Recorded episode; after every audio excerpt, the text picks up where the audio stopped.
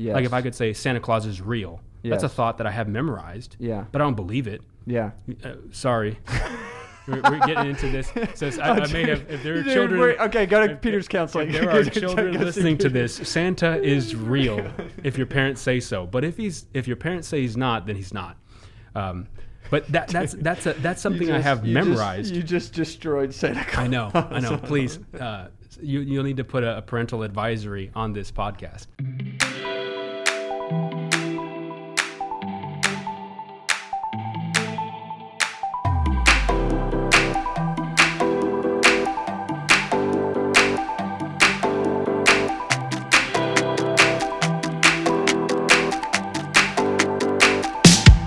Hey, this is Colby, and welcome to the Learn by Doing podcast. Super excited about our conversation today with one of my favorite people, somebody that means so much to me and has really, changed my life in a lot of ways just by his influence and love, support, guidance, and counseling. And so today on the podcast, we have one of my favorite people, Mr. Peter Piñón. Peter, welcome to the podcast, man. Hey, man. Hey, thank you. Yeah, we're so excited to have you here today with us for a short amount of time, just talking about counseling, your profession, and mental health, and some things that I've learned and things that you've taught me, because you've been my counselor for a long time, over a year, I think. It's been awesome. Yeah, it's been awesome, man, and just the journey that we've been able to walk together, and how God, man, you just being a Christian counselor and allowing God to interact with all the mental health I don't even know, philosophy, I don't know, just the stuff that you tell me and I apply to my life, and it helps me so much. So yeah. Man, but really quick, just to kind of intro you to all of our listeners, you have your own private counseling practice, which is called Éntero. Is that right? Éntero. It's Spanish. I didn't set everybody up for success with that, but because yeah. Entire is the word in English. So, okay. But entire counseling services didn't sound as cool, so I was like, hey, I'm just gonna. I speak Spanish sometimes, so entero is how you could say it in Spanish. But entero is like piñón versus piñón, like my last name. So it was good. It was good. I'm gonna take it. Yeah. Oh, okay. So my bad, man. No, I'm not offended. Okay. It's not a real person. It's not a real person? You could call it E. I don't care. Yeah. Hey, so, but tell us, how'd you get into starting this practice? Why did you want to call it Éntero? Éntero.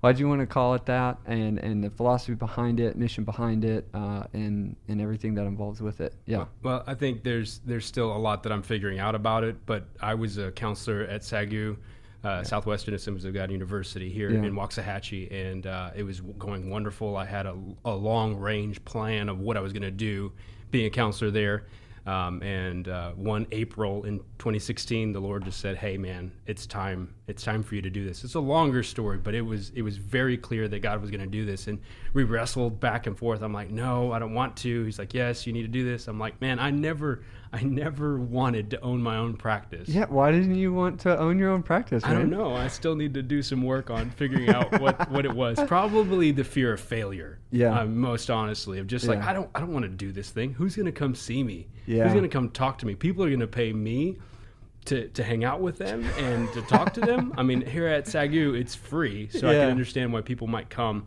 But in the community and with churches, I don't know if that's going to happen.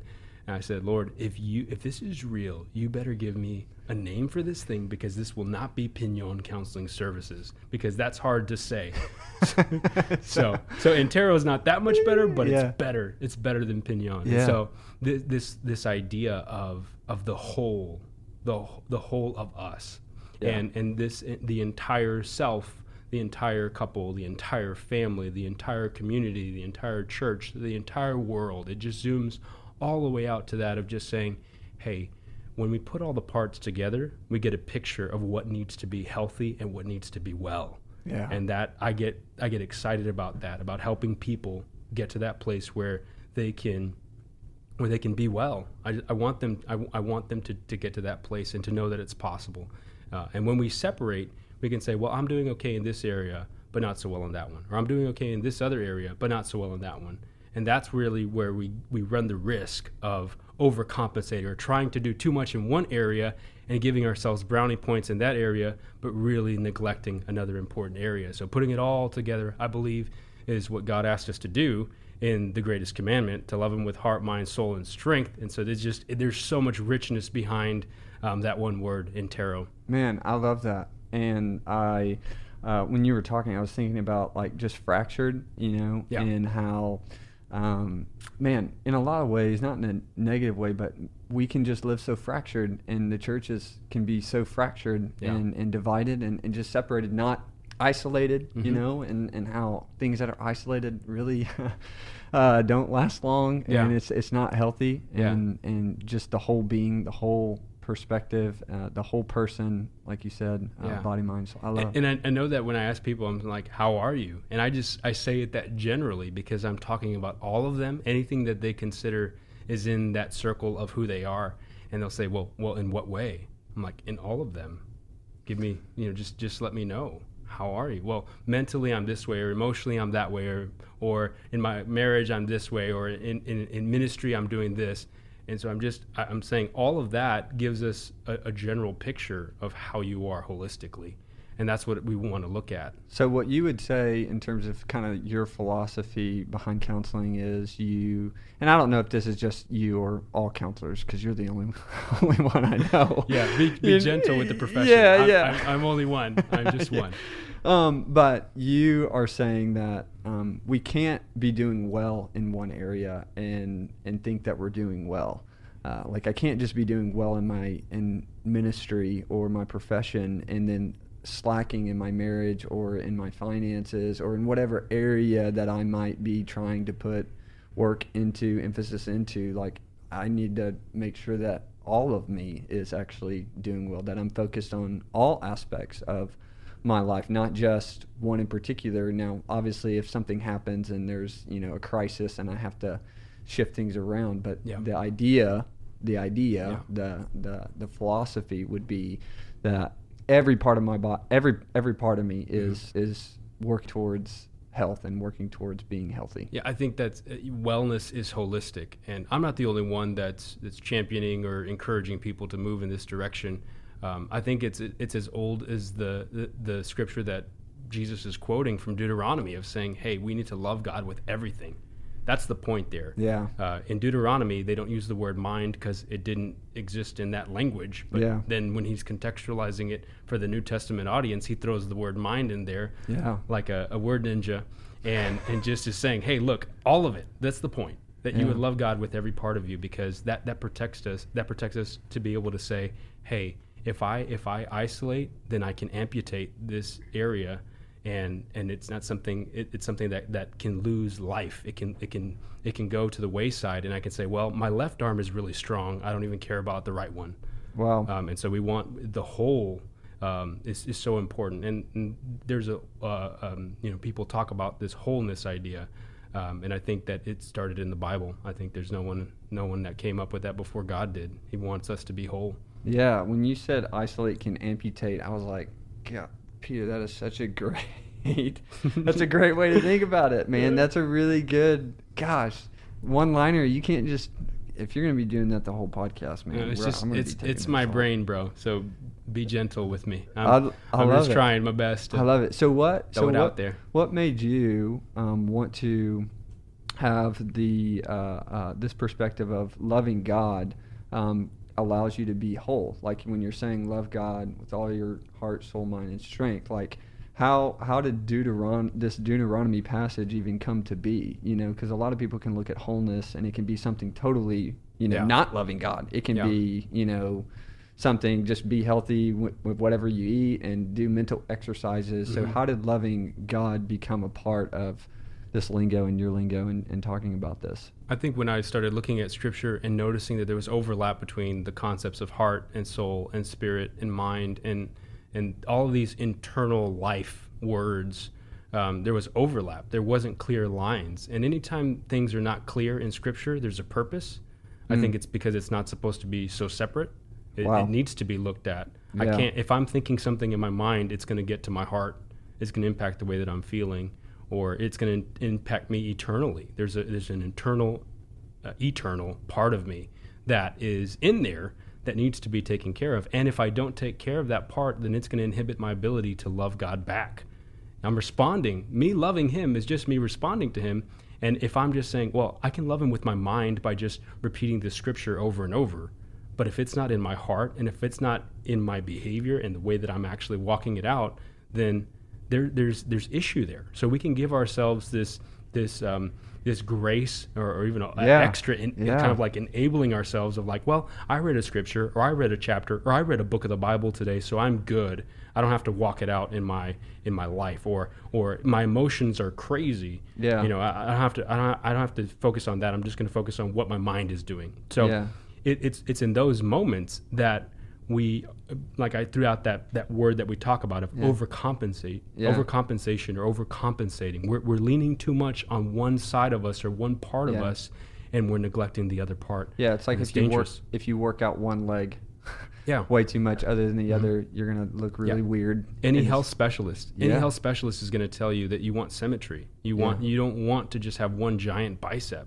And if you YouTube that, you'll see all kinds of really silly videos of people having one giant bicep. But you said something that's very important is what I'm not saying is, hey, if you have a crisis or if you have something going on, like just like if I sprain my ankle, I'm going to hop on the opposite one until I can get to a place to rest and recover and go through that process. But if I hop on one leg for the next 3 to 6 months as my leg gets better, then I'm going to end up with more issues than that. So it's the idea of crisis mode is one thing, and getting in survival mode, that's another thing. But if we're talking about wellness, if we're talking about thriving, it's holistic. It's saying, how do I get to that place where any area that I have in my life, I can get to my highest potential, not my highest potential based on Colby, for Peter, but for me, what God is saying in me, what are the areas that God has put in me, and how can I get to a place where I can say, I'm living well in those areas. Man, I love what you said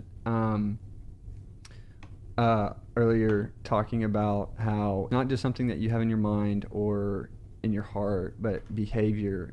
Because like an ancient Israelite in Hebrew, the Jewish context there is that there are different levels of learning. There's the mental level of learning. Mm-hmm. There is the acting level of learning, and then there's the being consumed level of learning. Like it consumes you, and that's how they view being in relationship with God. It's one thing to study, but it takes you to another level of relationship whenever you're acting out the beliefs that you're studying about, and then when it consumes you and God consumes you in every area of your life, and you're thinking about it continually, like it's not just one thing. It's consuming. It needs to be acted out. It needs to be thought about. And man, that's so good. Yeah, I think it's serious when Jesus tells his disciples and the people that are asking him questions about what defiles a man. He says out of the abundance of the heart, the mouth speaks. And I always quip on that. I kind of riff on it and say, out of the abundance of the heart, the mind thinks. And that's what's so important. It's not even like it wasn't a judgmental thing of like, hey, check your heart. Your heart has all these things. It's just saying, hey, if you want to know what you believe deep down, listen to your thoughts. Yeah. Listen to what I'm not saying obey them. Yeah. Not like a Texas kind of listen. Hey, you better listen to me. Yeah. It's like, hey, what is your heart trying to get you to notice about the way that you're thinking about what you believe deep down, and that because that can inhibit our ability to really love God. And one of the ways that I was listening on my way over here to the song Good, Good Father, and I was just smiling because years ago when Clayton Brooks, our worship pastor, sang that for the first time in a worship team training, he sang that song, and I got so angry. I got so angry because I did not believe that God was good. Wow. I didn't believe that he was good. And then when we started riffing on the, you're perfect, and I'm just thinking, no, he's not. No, he allowed this to happen. He allowed that to happen in my life. He's not that stuff. And my heart told me what my mind didn't know about until Clayton sang that song. Yeah. And it was amazing. I had the responsibility at that point to go and integrate all that and say, I gotta, where's this stuff coming from? Yeah. Where is all of that? And it started a deeper level in my journey as a counselor, as a person, as a Christ follower, just to say, wow, there are things in my heart that I don't know yet. Yeah. Jeez, man. That's good stuff. Well, and I also think just like we've talked about this a lot. Like for me, I can't even really identify my beliefs unless I'm really talking about it, you yep. know, and unless mm-hmm. I'm able to actually get it out into the open yeah. and process it. Because I can be thinking about mm-hmm. it one way, but then when I actually say it, I go, oh gosh. Yeah. Like I actually sure. remember there's been a counseling session with yeah. you and me where I've said something, you looked at me funny and I was like, is that wrong? And you're like, it's not that healthy, you know?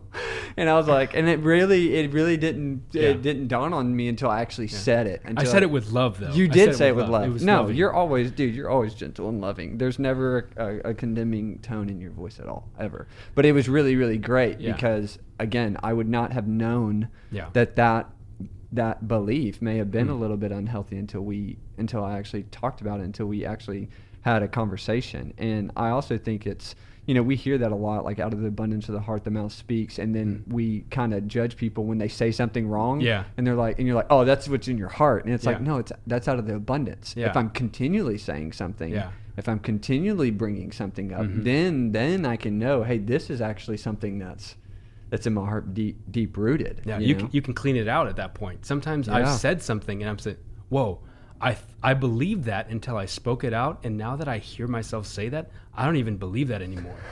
I don't believe that anymore, and so I clarify. Yeah. I mean, that happens all the time when I'm praying. I'm like, Lord, I really want this, and then as soon as I say that, I'm like, no, don't give me that. Please, no. That was just something. That was emotional. Yeah, it wasn't deeply rooted, and that's what's crazy about our minds.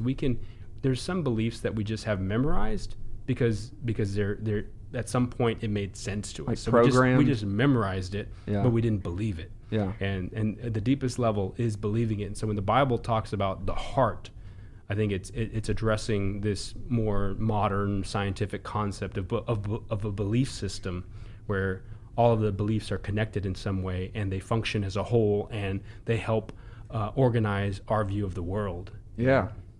I had a question. So tell me about like even talking about this belief system, yeah. like and how it is connected to the body of Christ, because it's something that you are very forthright about, like you always are talking about the body of Christ, how important the body of Christ yeah. is, and the belief behind that. So tell me about the belief behind that for you, and why that's so important in terms of counseling, and why that's important to your practice and in life. Yeah, well, let me scoop back just a little bit yeah. and just tell you, Genesis has been an incredible book for me. I've read it many times and just tried to understand what happened at the beginning. Because if I'm trying to understand health and wellness, I got to go back. I got to go back over there and say, man, what happened? And I noticed this pattern of God creates everything and it's all good. It's good. It's good. It's good. And then he creates man by hand. He wanted there to be this action to it, not just words. Because when we talk about behaviors can be actions or inaction. And then they can be words, things that are said and things that are not said. So mm-hmm. God's behaving and creating in all this way. And then he actually not just speaks it, but he says, hey, let's make man. He says it, and then he does it. There's a different emphasis there. And he creates body first, so the external. Then he goes internal and breathes into man. Man comes into immediate relationship with him, who's connected to God yeah. in that moment. And then connects him to the rest of creation, and then eventually connected with Eve. So there's this beautiful picture of holistic wellness there that I think is really cool for me. I'm just thinking like, man, that would have been awesome to be there and think about what it would be like to feel 100% connected to God without sin. Sin is this disconnector thing that takes us away from God. It makes us think that God's not good. It makes us think that God's not able. It makes us think that God doesn't know things or that he's out to get us. But in that moment, that was at least I know in that moment when he breathes into Adam, he felt that connection. Yeah. And he felt it with Eve too, because he's like, man, this is flesh of my flesh. This is bone of my bone. Like yeah. this is, I feel this girl. We're on the same level. And so I see that. And I read that, and I'm just thinking, Lord, that's what's coming. That's the hope. That's the hope on the other side. We're going to feel that again. He had that in his plan. We're going to get there. But what about right now? What is our goal right now with health and wellness?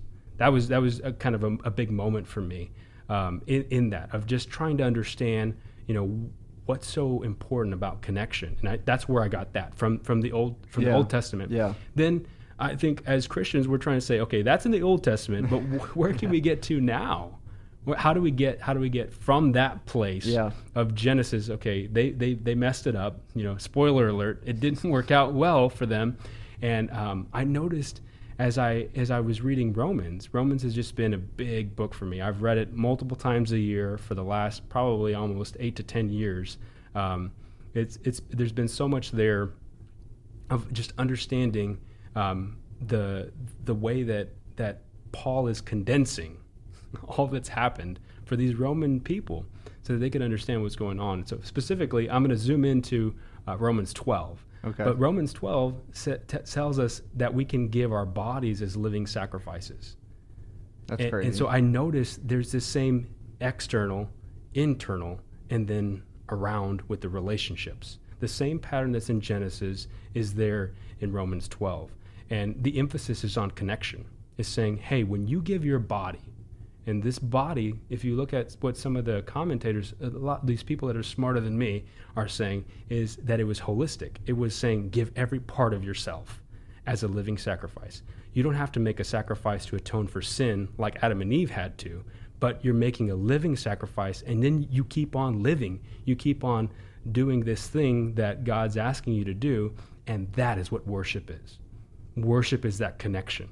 So before we even get to transforming your mind in verse 2, he's talking about that. He's talking about offering your body there. Complete surrender and ultimate connection again. And we know this. As Christians, when we engage in worship and we let every other thought that could be in our minds go, and we just say, man, there is a creator up there. Yeah. And he's on a throne, and he's good, and he's powerful, and he's everywhere, but also inside of me. Yeah. He knows everything and about me, and yet still loves me. Yeah. And he can do anything, but he decided to give me life and breath. So that's where the connection comes. I mean, I could unpack the whole thing, but that right there, that's where I saw that. I'm like, that's the connection we're going. We're going for worship. Worship is that opportunity to reconnect with God. And I feel like we're probably experiencing a fraction of what it felt like when Adam was breathed into, but that's part of it. That's what Paul is saying. You come back and you give your life as a living sacrifice. That's what worship is. And that sets the context for connection in all other areas. Okay, so you're saying when it comes to you helping, counseling, and the body of Christ being a part of an asset to us as believers, it's coming back to Genesis in the beginning and going, hey, we were connected with God externally, internally. Now, because of sin, we are disconnected, but because of Jesus and all the things that Paul's talking about, he's saying, hey, this is our way to be connected again. Is that what you're saying? Am I saying that correctly? I think that's exactly what we're saying as Christians. I mean, it's not just my stuff. This is Scripture. This is the idea of we have to start with being connected to God. And anytime you connect to God, He's going to try and connect you with people that He loves. He can say, "Hey, look, Peter, I love you. Do you know Colby? Let me put you in touch with Colby, because you and Colby, I mean, you guys would really, oh man, it's going to be great." He's this master connector and putting people together and saying, "Look, I want to meet your needs, and I want you to know that I love you through my being, but I also want you to know my body. I want you to know your place in my body." And if you follow that passage in Romans 12, it goes from, hey, offer your body as a living sacrifice, that's worship, then you can be transformed. And it doesn't say, a lot of times we think that it says, transform your mind. Your mind is transformed, but it's saying you're transformed. It's alluding to all of you being transformed. Yeah. You're transformed, but by the renewing of your mind. You'll see signs of transformation because your thinking is different. Wow. You're not thinking the same way anymore. Yeah. You're transformed because you're already giving your body as a living sacrifice. You're engaged and connected to God, the creator of the universe, in worship. And that's when you start to notice that that's where the transformation is coming from. And you'll say, man, your mind is not, you're not, those patterns of the world don't even look believable anymore. Yeah. How can I believe that it's all about money or things or food or security, all those things? It doesn't, those things don't matter as much as being connected to God and his body. And later on in the passage, the rest of, you know, verse 3, verse 4, if you go down all the way to verse 21, it's talking about relationships. Wow. Being in connection with the body of Christ. And it says, for just as each of us has one body, this is verse 4, mm-hmm. for just as each of us has one body with many members, and these members do not all have the same function, so in Christ we, though many, form one body, and each member belongs to all the others. Yeah. And then he goes in and lists these 7 gifts that we have. So there's this picture there in Romans of you go and you reconnect to God and worship. That's the closest we can get. Worship is the closest we can get to the garden of feeling that connection with God. And then he puts us into connection with the body. That's his goal, that we would take our place in that body. So he starts off with body, our body, uh-huh. and then he ends it up by saying, be a part of the bigger body. Yeah. And that just started blowing my mind.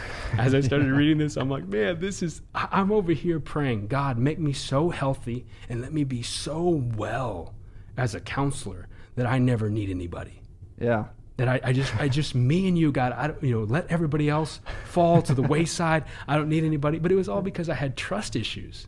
Yeah. I didn't want to trust anyone. I'm a counselor. I don't want anybody to know that I have issues, depression, anxiety, trauma. Yeah. I don't want people to know that about me. So I'm just going to pray and say, God, help me to be self-sufficient by you. I know I need you. I know I need you, God. Yeah, we all know that we need you. Yeah, we need you, Jesus. But I want you to make me so good that I don't need anybody else. And he just, it's almost like that same look that I give you. I try and look at people the way that God looks at me, of just like smiling and loving.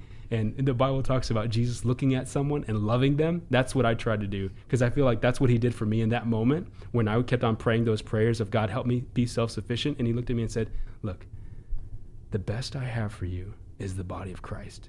It doesn't get better than that. Like it's not perfect. It's not I'm perfect. I wanted you to have a desire for perfection, so you would always turn to me. You would always go to me. And that's where the Good Father song says, you're perfect in all of your ways. Mm-hmm. The perfect is him. Yeah. We have a beacon inside of us that wants perfection. And if you turn it to yourself, you'll destroy yourself because you'll try and be perfect. Wow. And if you turn it towards other people, you'll try and make other people perfect and they'll fail you.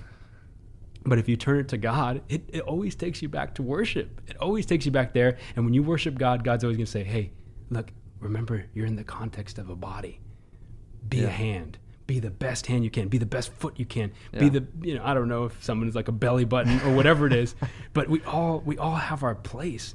And all of us have been a part of a team at some point, I hope. If we're leaders, we've been a part of a team where we at least had a moment of that, where we felt like we were being the body of Christ. Yeah. We were connected to God and we were connected to each other. And man, that is what I strive for. That's my goal in life, is just to be connected to him and be connected to other people. Man, I love what you said when you're talking about worship being the way that we connect with God, and that being the first priority, that being the first thing. Yeah.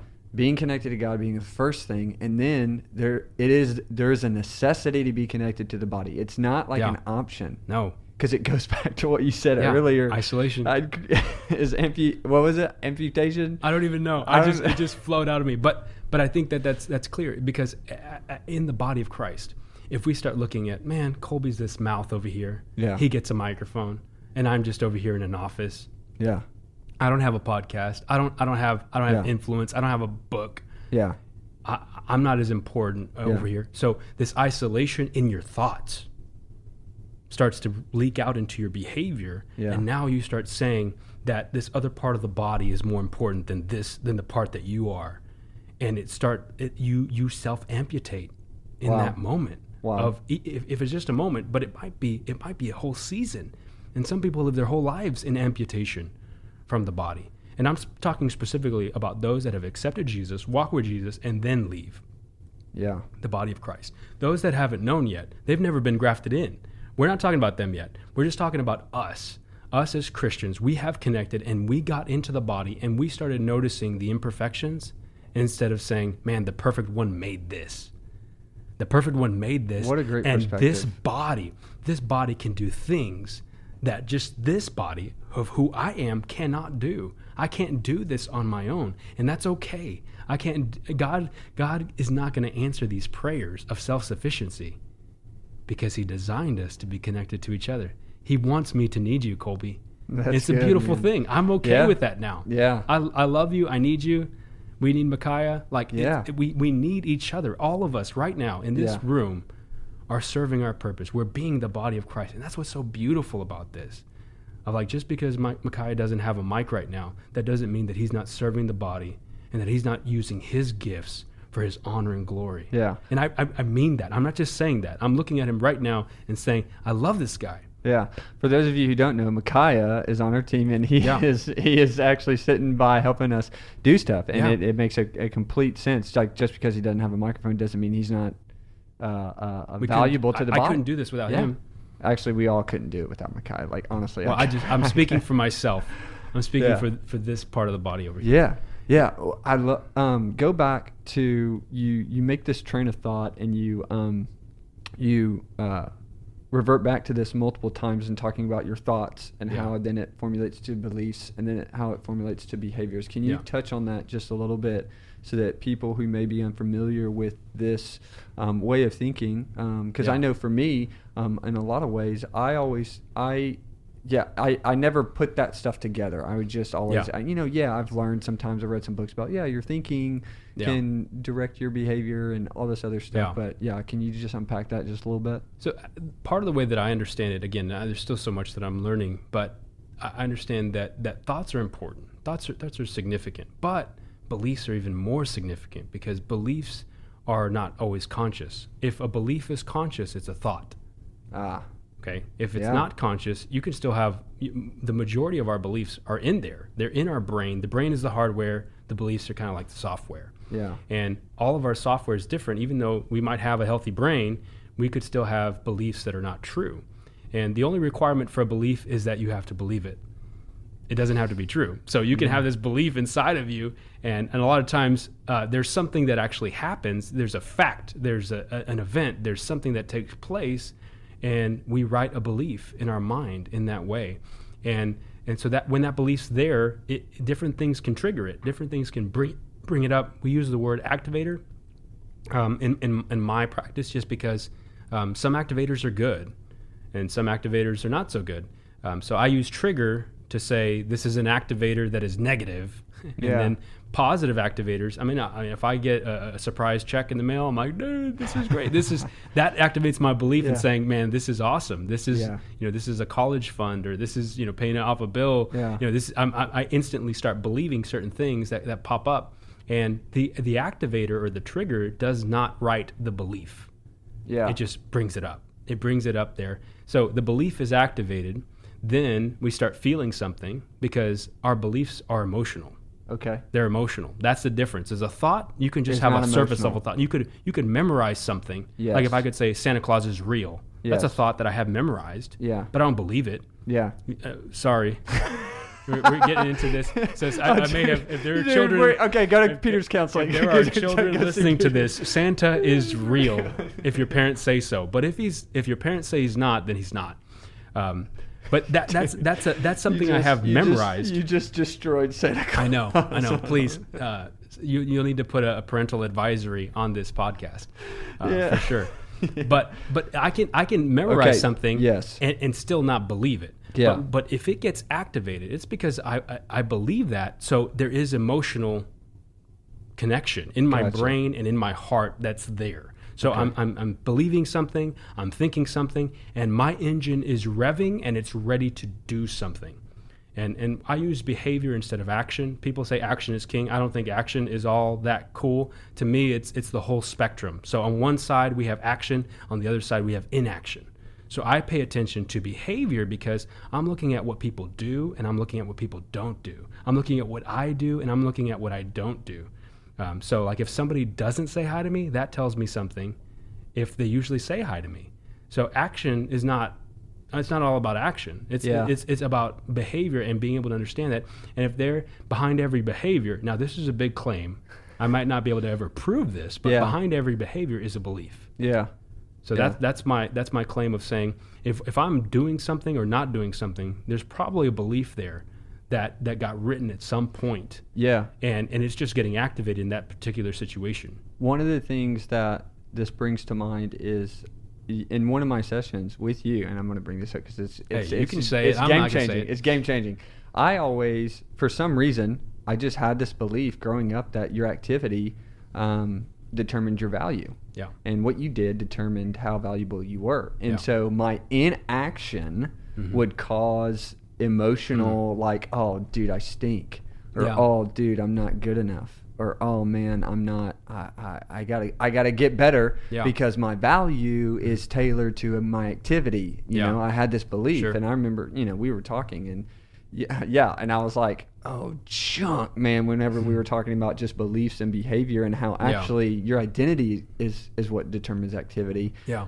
Not, your belief about yourself is what's going to determine your activity, and your activity doesn't determine your value. Your value doesn't come from what you do. It comes from who God says that you are, and just, you being you, you're the only Peter ever in existence. Thankfully, I don't know if the world could have handled any other sporadic thinkers like me.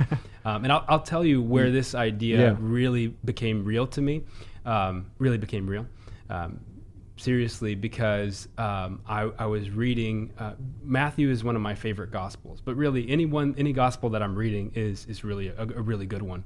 But Matthew was the first one I ever read, so it has nostalgia for me. Yeah, same. I get to chapter 3, and in chapter 3, verse 17, God tells Jesus as he's getting baptized, "You are my son, I love you, I delight in you." And when I heard him say that to Jesus, I was like, hey, why can't you say that to me? And I was a new Christian. I didn't understand that he could say that to me, but I wanted to hear that from the Lord. But what was really cool is that I saw that at least in that gospel, he hadn't done anything yet. He was saying, "You're my son. I love you. I delight in you because you healed the blind, because you fed the 5,000, because you casted these demons out of homeboy named Legion." Like he wasn't affirming him because of his behavior.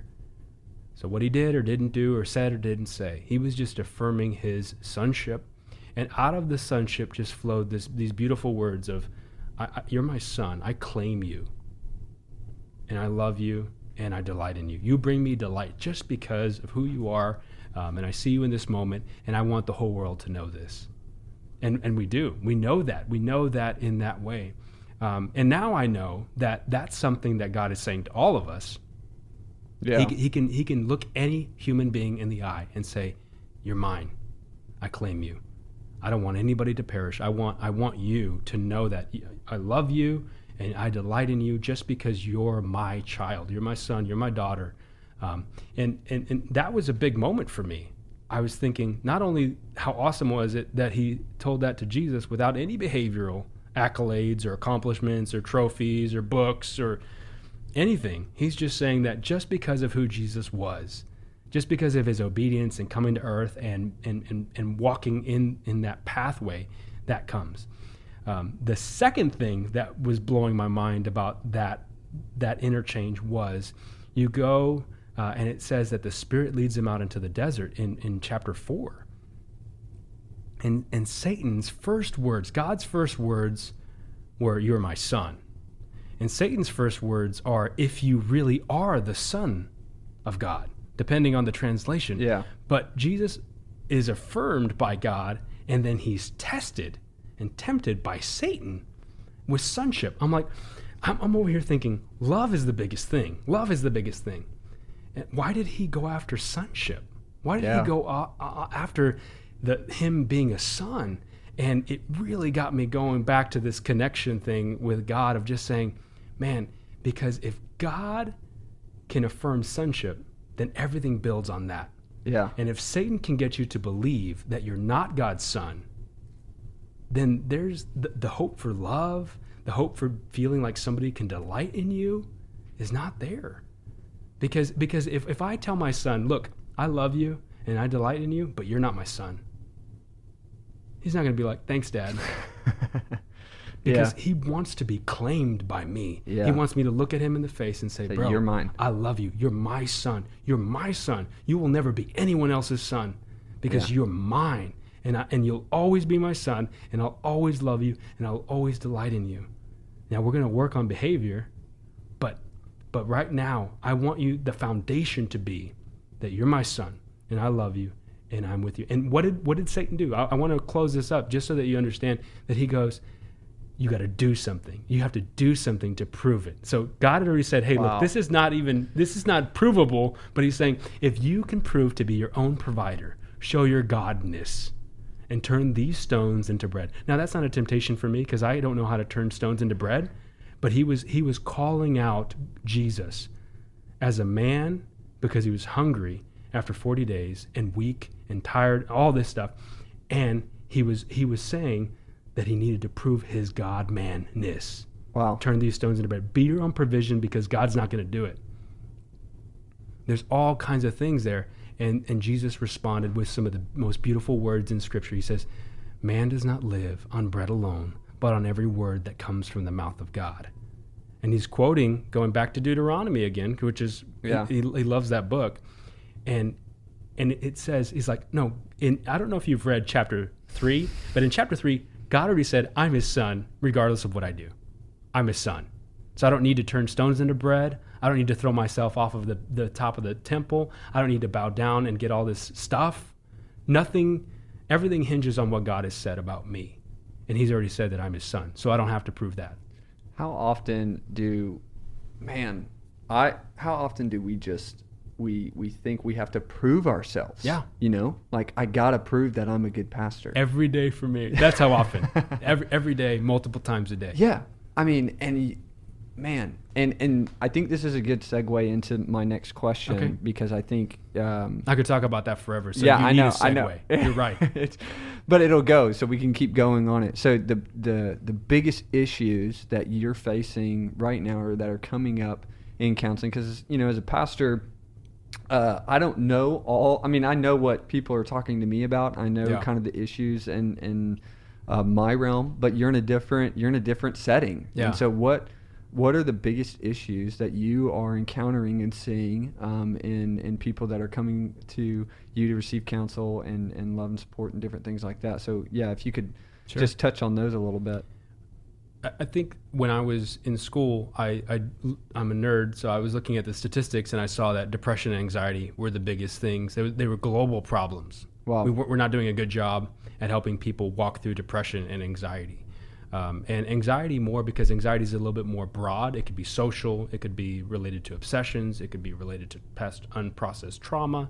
So anxiety is actually the number one, but it's more broad, and depression is more specific.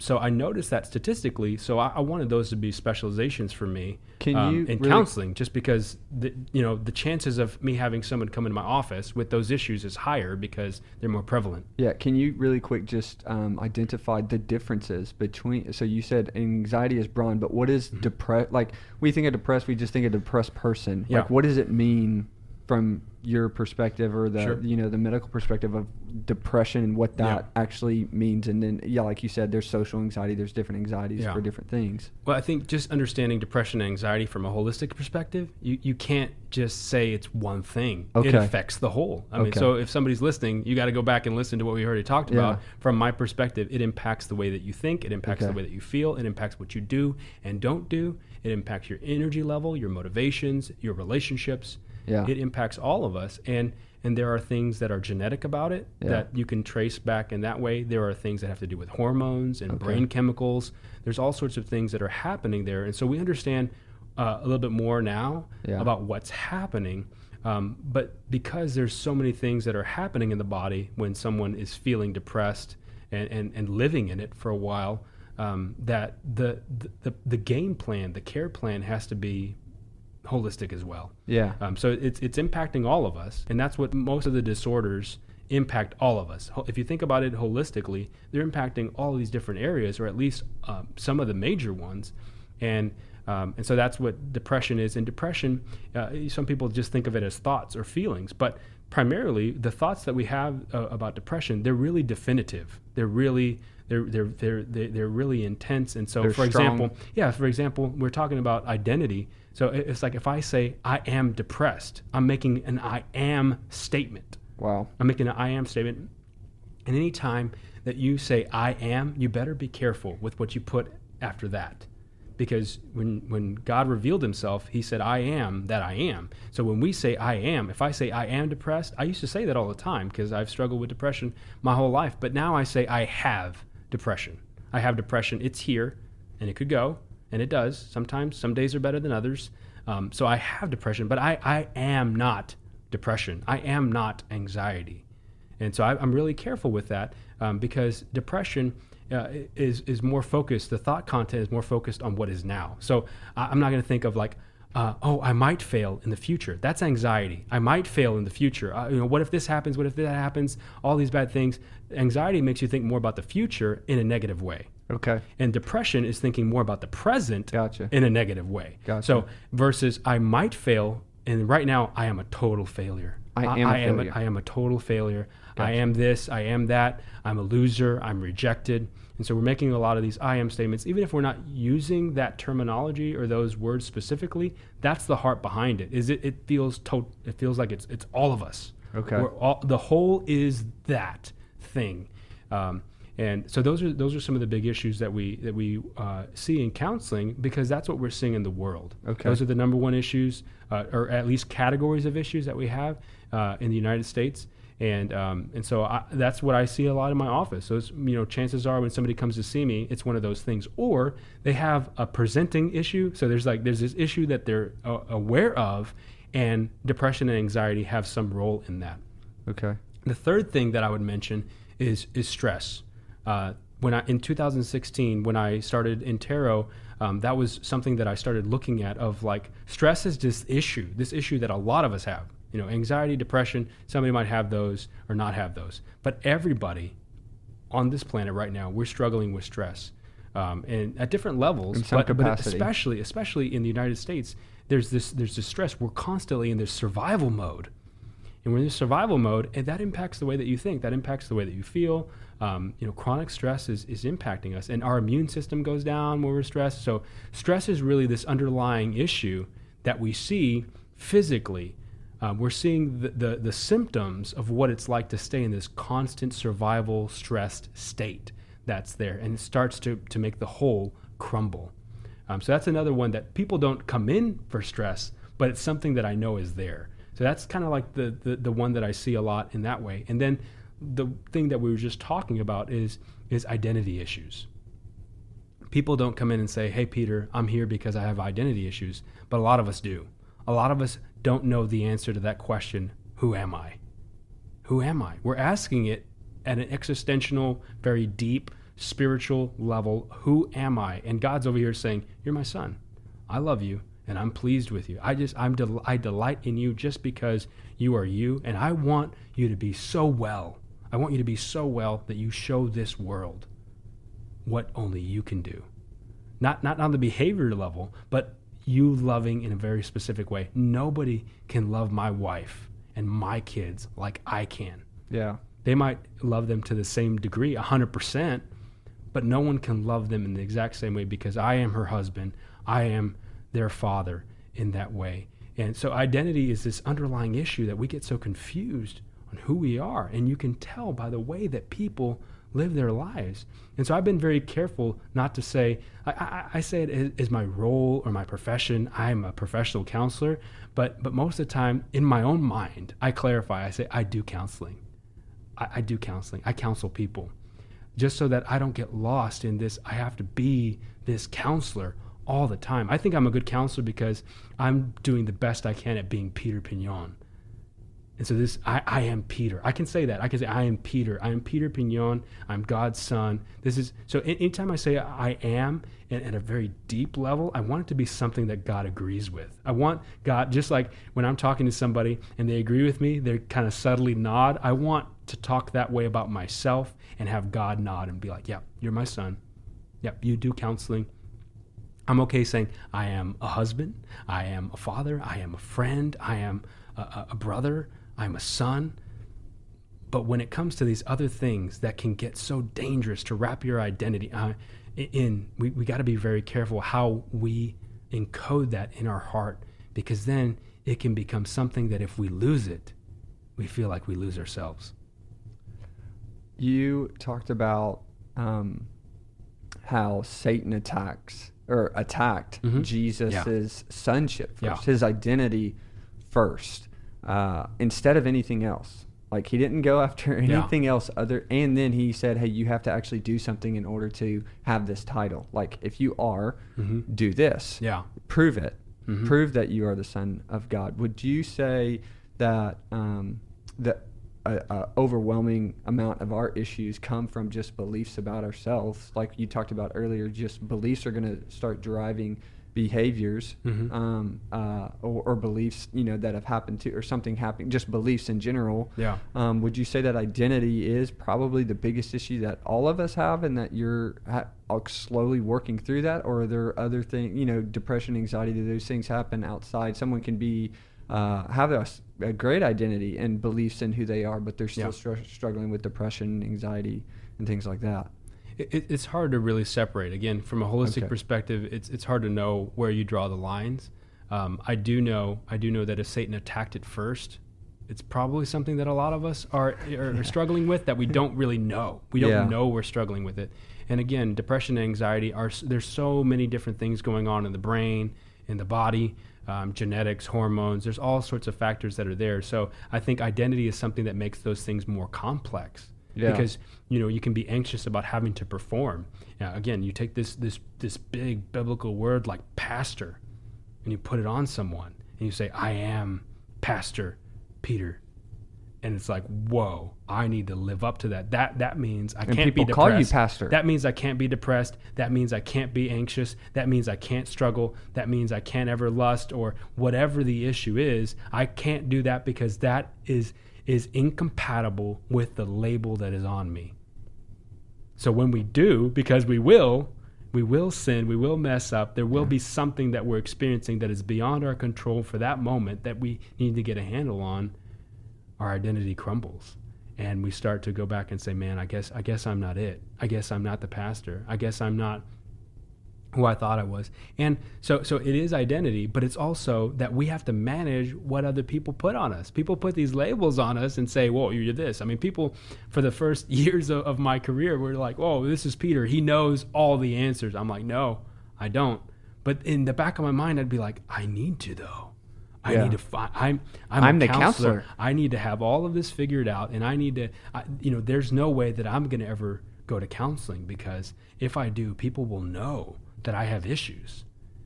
And if they know that, then who's going to pay me to help them? So there was already this idea of, if I'm a counselor, then I can't have issues and I can't get help from anyone. And so I had to rip all that away. Now, let me say it this way. I guess I didn't rip it. I just kind of said, Lord, you need to do some work in me. And he ripped it away. In a very gentle, loving way of like, Peter, this identity is like having a sticker that says, hello, my name is Counselor.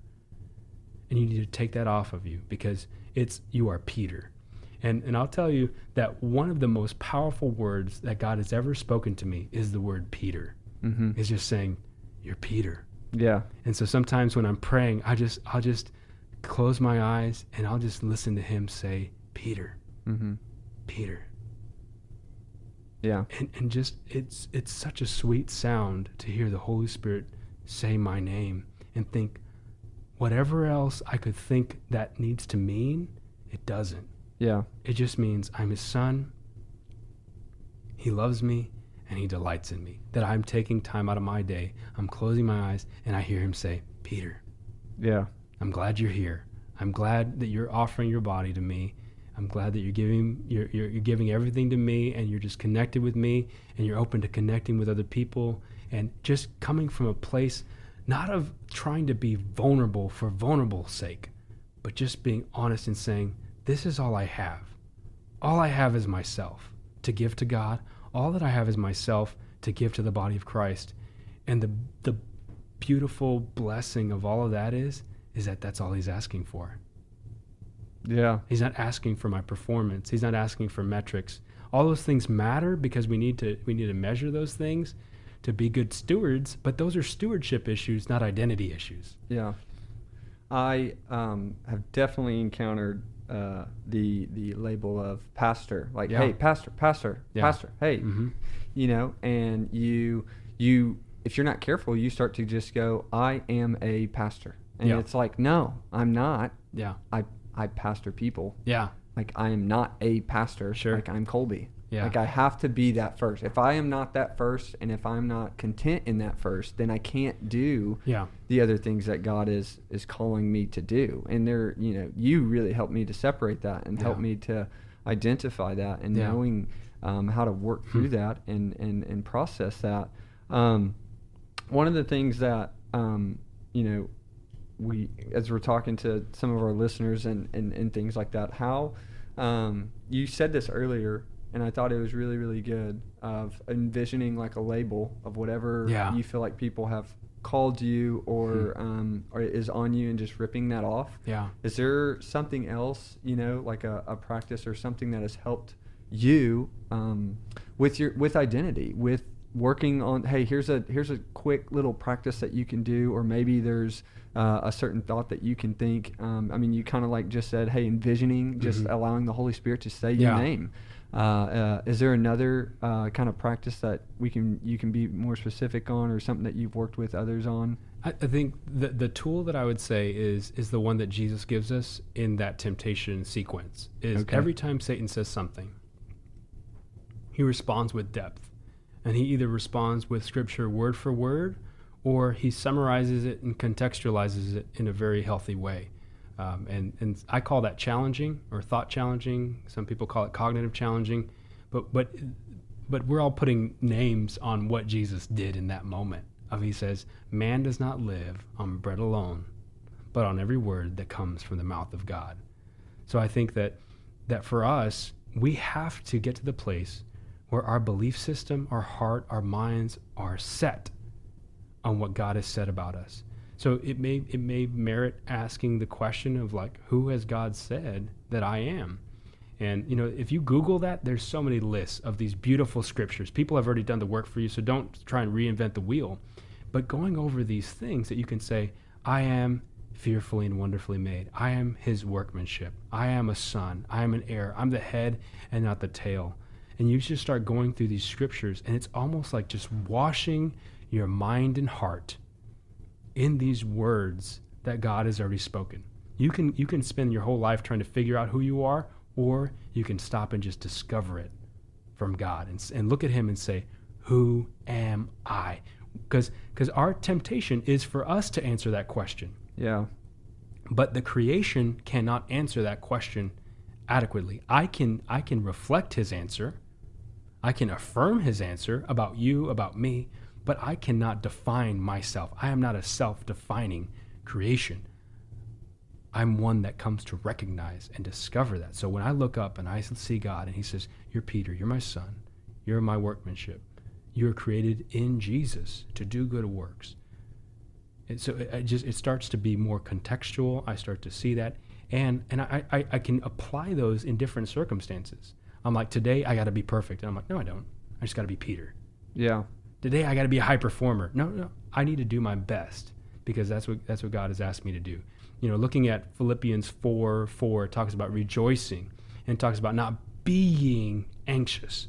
A lot of people think that it means that you can't feel anxiety. No, that's a human thing. We're going to feel anxiety, but not be. We're not going to be overcome with anxiety because we are going to, in every situation, by prayer, reconnecting with God, and petition, acknowledging that we have needs. We don't have it all together. With thanksgiving, God, you are so good.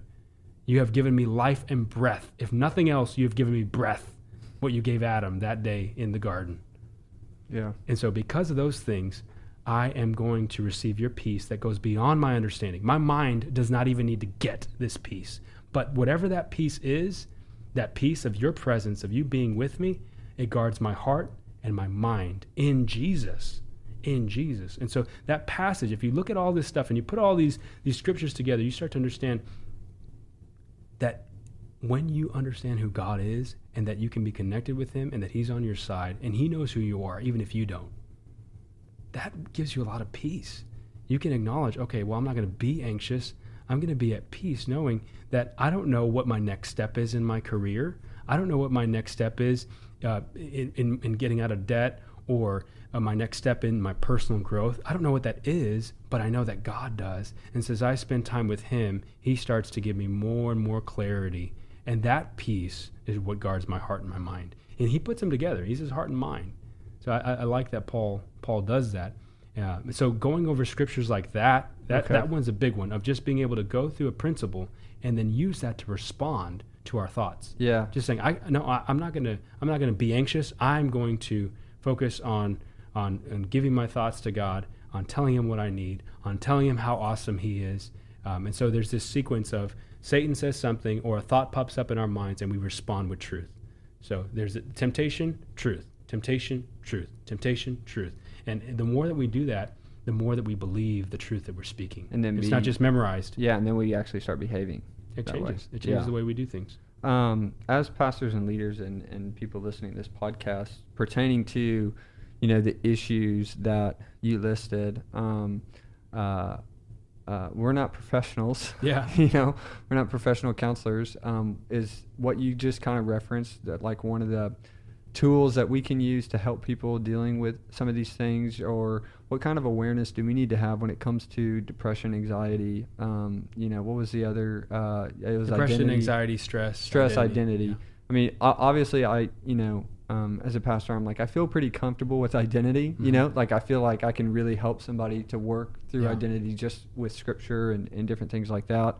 Depression, anxiety, like I don't have a ton of that. Like I don't feel like I have experienced a lot. I probably have, but I don't like feel like it. That's something that is I let overtake me too much. But the flip side is I know a lot of people do encounter that. So what as a pastor, what do am I just gonna say? Hey, go to the Bible. You know, like what? Yeah. Like is there an awareness that I need to have, or do I just go? Hey, go to counseling. You know, like I mean, I don't want to downplay the Bible because I think that sure. is the ultimate tool. And I think that's obviously what separates you from, you know, a secular counseling is that they may reference that, but that is actually your primary tool. The Word of God is actually one of your primary tools to affecting change and transformation. And so, what would you say to that? I mean, if you don't have an answer, you don't have to answer, but just wanted to see. I think just some things to think about in answering that question with our lives, because there's a lot. I mean, I'm like, man, I'm still learning so much. I don't even want to be called a professional sometimes because there's still so much out there. There's so much out there that we can know. So I think that, you know, it's like if somebody that you're leading and loving has an issue, can you take 15, 20 minutes and Google it for a little bit and learn about it? Yeah. Get some context. And if you still feel very confused, can you find a local competent counselor and say, hey, look, can I pay you for 15 minutes of your time and just get your perspective on OCD or generalized anxiety disorder or PTSD? And just start with Google, but then go a little bit further and think about, okay, well, can you give me one thing that I can do for this person that I'm leading and loving to do that? And so just going a little bit further, because a lot of times when we're walking with somebody and they have a medical issue, we refer them to the doctor, or they're already going to the doctor, but we'll still go visit them at the hospital. Yeah. We'll ask them how their visit went. We'll ask them how they're doing. So with counseling, sometimes we just fade into the background. Hey, go to a counselor, and then we fade out. But we still have to be the body. Yeah. Yeah. So it's like, even when I have a procedure done on my body, I still need help. Don't do the procedure, but I still care for myself afterward. Yeah. I still do my therapy. I still have to do my exercises and you need help with rehabilitate. Yeah. So the body can do a lot more than what we are doing right now. But we got really scared because professional counseling came out and psychologists, psychiatrists, and it became a legal issue. And we just thought we don't want to hurt anybody. And so it's with good intentions, but we still have to be a part of the team as a body of Christ. And so just because we can't do everything doesn't mean we should do nothing. Yeah. And so we got to say, okay, what does something look like? Yeah. What does something look like in this area? And how can I take some steps into learning what it is? So a lot of counselors will do consultations with pastors and just say, hey, look, you know, tell me what's going on. And then they'll give you at least some practical wisdom for how to walk with that person in your life, whether it's a family member or somebody that you're leading. Yeah. You can start there, and then they'll give you next steps. Now, I'm a big proponent of Christian counseling, and I think it's a necessary part of my walk with Christ. I mean, honestly, me and my wife, it's our growth investment. Like we don't invest too much in books. Mm-hmm. We used to, but we realize that our mental and emotional state has to be a priority. If God prioritizes the heart, we probably need to prioritize it too. Yeah. If He looks at it first, then we probably need to look at that too. But for those that may have never gone to counseling or done anything like that before, why would you say it's important? And if they can't, afford it, or that's a thing that I get a whole lot is that, I can't afford it. Yeah. In my mind, I'm going, well, you need to prioritize it. But just kind of speak to that. Why would you say that counseling is a necessity or even a part of a growth plan? And why would people need to pay for it, when I could just go meet with a pastor and he can just, look up counseling stuff and he can help me and different things like that? I think one of the things that as counselors we try and create an atmosphere for is just being able to give people a space to be human. Yeah. So that's one of my goals, is that when someone comes to my office, that they can leave any titles, anything that happened in the past, anything that they're scared of in the future, and they can just come and be human. So I think it's a safe place. It's confidential. That's what I love about it. Yeah, you can't talk about it. I'm a pretty trustworthy person as it is, so I'm just I don't talk about what Lindsay doesn't know, my wife doesn't know who I meet with. It's confidential in that way, and it's legal. But I just it's people's business. I want them to share their business. So one thing is it's a safe place to have confidentiality and just be human. Yeah. So there are two times that you would go for counseling, is one when you need it, and the other one is when you want it. And so I think that it's good to want it, but maybe it's not the season for you. And so some people have saved up money, just like they would for a medical procedure or something that they really need. They put $10 aside for a year, and then they'll go walk out their treatment plan or their care plan. It's a great thing, and it means something to them. To get that, because you think about it, and you get somebody who studies people for a living, and you let them walk with you through the process, just like we would hire a doctor or a physical therapist. So a lot of times we say we can't afford something, but we don't know the value of it. So sometimes it's just that we don't know exactly what can happen. And I'll tell you just from personal experience, for the last 7, almost 8 months, I've been in an intensive trauma-focused treatment plan, and I am feeling so much better now than I ever thought was humanly possible. There is freedom and healing that I have right now on this day in November that I didn't have months ago. Wow. And I thought that I had reached my lid, and I'd already walked other care plans out, but the Lord said, "Hey, look, there's a season coming for you, Peter. And if you do not deal with these things on a want to level, then you're going to need to. You're going to need to if you don't want to." So again, me and God have this very clear, clean-cut relationship. We don't go around the bush with it. So we wanted to make sure he just said that, and so I know now that it can be spirit-led. I'm a spirit-led person, and so something as good is just say, do I need it? Do I want it? But then sometimes I think it's good to ask God and say, "God, do I need it? Do you think I need it? Yeah. Do you think I need this process?" Because if so, Jesus talks about, like, if you see something that's really valuable, you'll go and sell everything you have to get that. And counseling, it's not as much about a session as it is about the process. Counseling is a process. I'm sharing information right now, and this is not counseling. Why? Because it's not a process. Yeah. I'm not walking you through the process. And even though I know information, I needed a counselor to walk me through the process, because what do? I'm like, well, I know all this stuff. I know step 10, so let me go from step 1 to step 10. And my counselor's there like, "No, Peter, let's go step 1. I'm like, "Okay, well, what's step 2? And so just between now and next week, Peter, you do this. I'm like, "I can do that and this and this and this and that." He's like, "Yeah, but then you have to quit your job and only do this care plan." Yeah. But you need to just pace yourself and go through the process And it was so wonderful to just submit to that. Yeah. It's so freeing for me. And I said, in here, I told my counselor, Travis, I said, in here, I just want to be Peter. Can I just be me? Yeah. I don't want to be a counselor. Like, don't give me any special treatment. Just let me be a human being here. It was really cool. So I think I understand not being able to afford it. But at the same time, if the Lord is saying you need it, if this is a step in your growth process, then I think that it merits savings, like anything else that we value. You know, we can afford a lot more than we say. So basically what we're saying we can't afford, we're like, I'm not willing to save for that, or there's something that I need more than that. Yeah. I have made it a huge priority in our life, just understanding that if God prioritizes the heart, yeah, like I'm not going to go to, like, if I have a heart condition, I'm not going to go to the Care Now, yeah, you know, like I'm going to go to a heart doctor, a heart surgeon, and I'm going to invest in that because why? I want the best care. I want the best process. Yeah. I want the best plan. And like you said, sometimes we can't even, we don't even know the beliefs that we have, yeah, and they're driving behaviors that we don't even know we're doing, mm-hmm, and we can't figure that out until we talk about it in a safe place, yeah, and then figure out a process, yeah, to walk through it. Sure. I mean, all the time, it's not about knowing something. It's going, I need help walking through this. Like, is this the right step for me to take? Yeah. Is this the wrong step for me to take? Sure. Is this, if I play out this scenario, how will this turn out?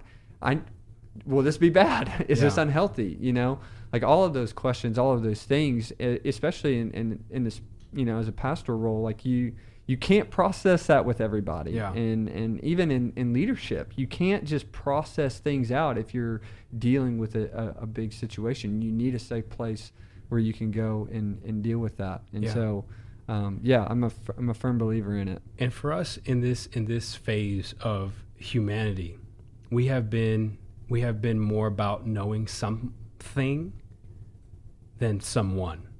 And as cheesy as that is, I hope, yeah, no one ever forgets that. It's about knowing Jesus. It's, yeah, about reconnecting with God. Once you know someone, that someone, Jesus, will put you in connection with other people. And that's why I could recommend a bunch of books for people, and those books are great, but that's still knowing something. You need to know someone, the one, and then you need to let someone know you. Wow. Can you let yourself be known by someone? Can you bear all in that way? And it's an incredible process to just say, this is who I am. This is all. This is who I am. This is who I thought I was. This is who I think I'm going to be, but I'm not sure.